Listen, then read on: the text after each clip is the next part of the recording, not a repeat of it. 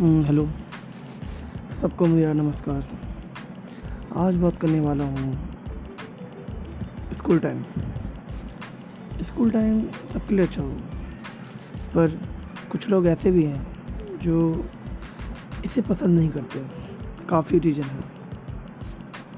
Main बात है वो लोग डिफरेंट होते हैं. कहीं ना कहीं वो अकेले रहना चाहते हैं. और उसी अकेलेपन में वो अपने अंदर बहुत कुछ खोज लेते हैं। क्योंकि आप तभी अपने आप को एक्सप्लोर कर पाओगे जब आप अपने आप से बात कर सको।